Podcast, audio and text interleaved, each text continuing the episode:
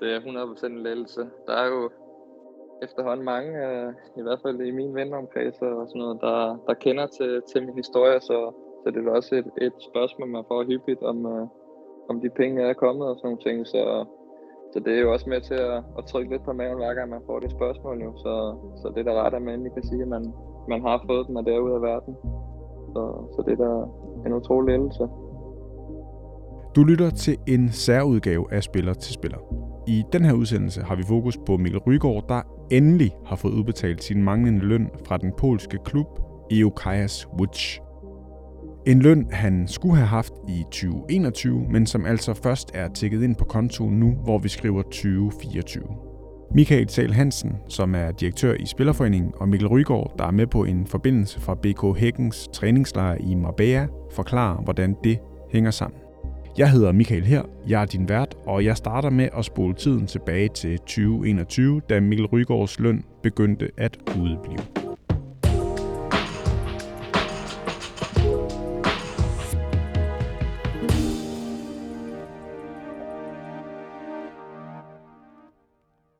Vil du ikke starte med lige, at, og, at vi talte også om det sidst, vi talte sammen, men altså udtalen af, den, øh, af din tidligere klub, øh, hvordan er det, man, hvordan er det, man siger det? Ja, det er Eukajas Łódź. Eukajas Łódź, okay. Øh, og dit skifte dertil, var det sådan en ja, ja, drøm om at komme ud igen, der gik i opfyldelse, eller hvordan, hvordan så du det dengang? Ja, det var det jo. Det var jo en drøm om at, om at komme ud igen og, og begå mig i en anden liga, og så må jeg sige, at sportschefen, som kom og hvad kan man sige, fremlagde det projekt, der de havde i den klub der, det, det tiltalte jo mig meget, at, at jeg skulle ned og være en stor del af, af den plan, de havde om at rykke op og, og hvad kan man sige, sætte sig fast i, i ekstra klasse den bedste liga dernede, så, så, så det tiltalte mig jo sindssygt meget. Uh, så det var jo en, en, en drøm, kan man sige, der gik i opfyldelse igen, som, som mm. desværre endte lidt uheldigt. Ja, og altså starten på, at det, at det ender lidt uheldigt, som du siger, er, at, at, at lønnen begynder at, øh, at udblive. Klubben havde budgetteret med, at vi, vi skulle rykke op i den sæson, så, så vi var jo lidt presset, kan man sige. Vi tror, jeg var der, øh, hvad kan man sige, ham træner, som henter mig ned, han fik jo tre kampe, og så blev han fyret. Uh, og så havde jeg jo havde nået at have fire trænere på, på et halvt år, ikke? Uh, så det siger jo lidt om, at, uh, at vi var presset til at, til at skulle rykke op, og så der kan man sige, var det ikke alle trænere, der, der måske der kan man sige, havde ville hente mig til klubben fra, fra starten af, så, så jeg skulle jo også overbevise som træner om, at jeg skulle spille og sådan nogle ting. Det, det var ikke alle, at jeg, jeg gjorde det med.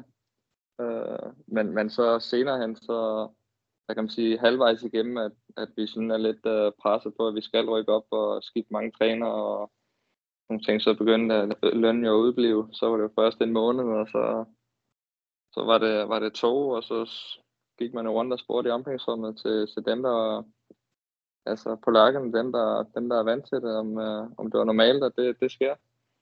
Og det mente de, det var meget normalt, at, at lønnen var udeblevet sådan to til tre måneder og sådan noget. Det, det var meget normalt. Nå, så tænker jeg, så, så kommer pengene jo nok på et eller andet tidspunkt, men uh, det blev jo så bare ved med, at uh, ikke rigtig at komme. Så var det jo sådan, at vi måtte have, have ejeren i omklædningsrummet, eller sportschefen i omklædningsrummet, for at, ja, at fortælle os, uh, hvordan der var ledet, så vi kunne høre dem om, uh, om hvordan det så ud med, altså vores penge og, og sådan nogle ting. Og så sagde de jo hver gang, at uh, der ville komme en i der ville komme en på fredag, og så ville der komme en i slutningen af måneden, og så havde I, så var jeg op til date igen, og det fik vi jo bare at vide et par gange.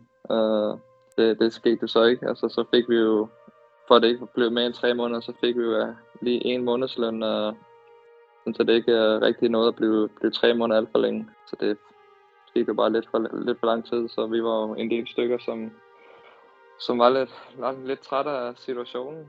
Så vi, vi sendte, sendte brev ind, og så endte det jo som det endte. Uh, de andre seks, de fik så deres løn, hvor jeg var så den eneste, som ikke øh, fik min.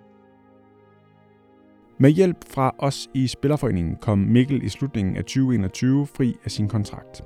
Det blev slutningen på det korte ophold i polsk fodbold, men det blev samtidig også starten på en lang juridisk kamp for at få udbetalt den løn, han havde ret til.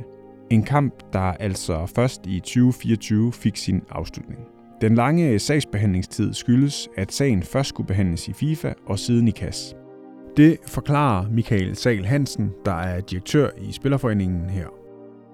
Jo, men det er sådan jo, øh, da den her sag kom op, øh, der, øh, blev den anlagt, og, og kan man sige, godtgørelsen, som Mikkel havde, han havde en kontrakt, der var i, i nettokroner. Øh, da FIFA i første omgang behandlede den, der kom de frem til, at øh, selvfølgelig havde Mikkel krav på at skulle have sin løn osv., øh, men i stedet for at opgøre det i nettokroner, sådan, så øh, karikeret sat op, eller sådan helt, øh, så opgjorde de det i bruttokroner i stedet for. Øh, og det, øh, det er der jo klart en forskel i, og derfor så øh, måtte vi tage sagen videre øh, til KAS for at få omgjort det her. Og nu har du lidt svaret på mit spørgsmål, men ja, du får det lige alligevel. Øhm, den løn, som Mikkel nu endelig har fået udbetalt, er, for, er for et stykke arbejde, som han udførte i, i 2021. Hvorfor har det taget så lang tid? Jamen altså, det er jo fordi, den har øh, været lidt bøvlet. Den har først været behandlet i FIFA-systemet, øh, i deres øh, dispute chamber der, øh, og der er bare en sagsproces, og der har været mange sager, øh, der har ligget der, så, så der har været sådan en øh, ting, der har været udskudt lidt, og så har det taget endnu længere tid i KAS. Øh, der har vi fået mange månedlige updates på, at nu sagen udskudt en måned eller tre måneder endnu, og så videre. Så, så det er på grund af, at der simpelthen har været noget sagsbehandlingstid i, øh, i de systemer der. Øh, men derfor kan vi jo glæde os over i dag nu, at der er blevet sat en et, et solidt punktum i det her, øh, og Mikkel øh, kan få sine penge, og vi øh, kan man sige komme videre med, med andre ting også. Så det er historien om et langsomligt system, men også et system, der virker? Ja, det er det, og det, altså det, det er jo ikke helt nyt for os, at systemerne er på den måde, som de er. Øh, og, og en gang imellem kommer der også sager, som der er måske nogen, de sidder og siger, det, det har lidt mere øh, presserende øh, art, end, end det her måske ville kunne have. Øh, så øh, vi må sige, at sportens system har jo virket i det her. Øh, KAS-systemet med at tage det derhen øh, har, har virket i og med, at øh, man siger, set fra vores stol af, så er det den øh, helt rigtige øh, kendelse, der er blevet afsagt, øh, og, og han får sine penge nu i, i netto-kroner, som øh, det var aftalt for først øh, færdag, øh, og derfor så... Øh, så har det været rigtig fint nu at få, få det på plads. Hvad tænker du om, som repræsentant for spillerne, at der kan gå så lang tid, altså fra at man fra at man ja, ikke får udbetalt sin løn, som ja, allerede er et problem, til at, der så skal, at det så tager så, så mange år, før man så rent faktisk får dem. Jamen det er jo, øh, kan man sige, en udfordring, og det er jo specielt en udfordring, hvis man ikke lige finder et nyt arbejde eller en ny klub. Øh, det er jo en udfordring, for hvordan skal man så betale sine regninger og alt muligt andet. Nu har Mikkel jo været så øh, heldig og dygtig og privilegeret, at han kunne komme videre, øh, fordi han, han er en god spiller, og der har stået klubber i kø for at få ham, så han har jo selvfølgelig kunne betale sine regninger og, og leve og, og få en, en anden kontrakt et andet sted, men havde situationen været en anden, så, så havde vi jo måttet gøre nogle andre ting, øh, og, og det så vi for eksempel i Jammerbugt, jo, hvor vi hjalp en hel række spillere, og der måtte vi også øh, yde nogle af dem øh, nogle lån, så de sådan set kunne øh, få betalt øh, til noget mad, men også betalt til at kunne rejse ud af landet igen, fordi deres opholdstilladelse, øh, den, den udløb simpelthen i Danmark, så, så de skulle ligesom øh, have hjælp til at komme videre. Øh, så det er jo en udfordring, når, når der er rigtig langt sagsbehandlingstid, øh, og det er jo også noget, vi prøver at, at trykke lidt på med, men det er, det er en svær størrelse, fordi øh, det er øh, et kastsystem, som er sådan meget uafhængigt og, og det, det ved jeg ikke helt lige præcis, hvordan vi finder nøglerne til.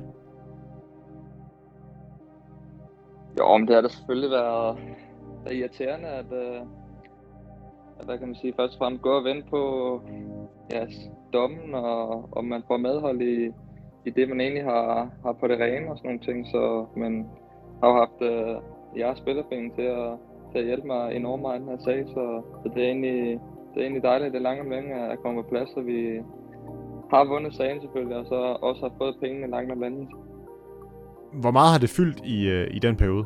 Jeg vil sige, i starten, der, det første års tid, der, der fyldte enormt meget. Der var man jo meget usikker på, om man, man nogensinde øh, ville få de penge, øh, som man, man var berettiget til. Øh, så følte man sig jo også øh, på en eller anden måde lidt uretfærdigt behandlet, og lidt chokeret samtidig over, at det, det stadig kan ske, i, at de her sager, de, desværre stadig foregår derude. Så, så nej, det første år, der har det fyldt super meget, men så ja, har det jo følt sådan lidt mindre og mindre, og så har man jo gået og håbet lidt mere, og så må det tage den tid, det tog, og jeg har jo heldigvis fundet en klub efterfølgende, som jeg kunne koncentrere mig meget om og sådan nogle ting. Så havde jeg gået hjemme eller haft stoppet min karriere og ventet på pengene, så havde det måske været lidt en anderledes situation, og så havde det måske fyldt endnu mere, men i og med, at jeg heldigvis fandt en, en klub øh, efterfølgende, så, så har jeg jo kunnet fokusere på det i stedet for.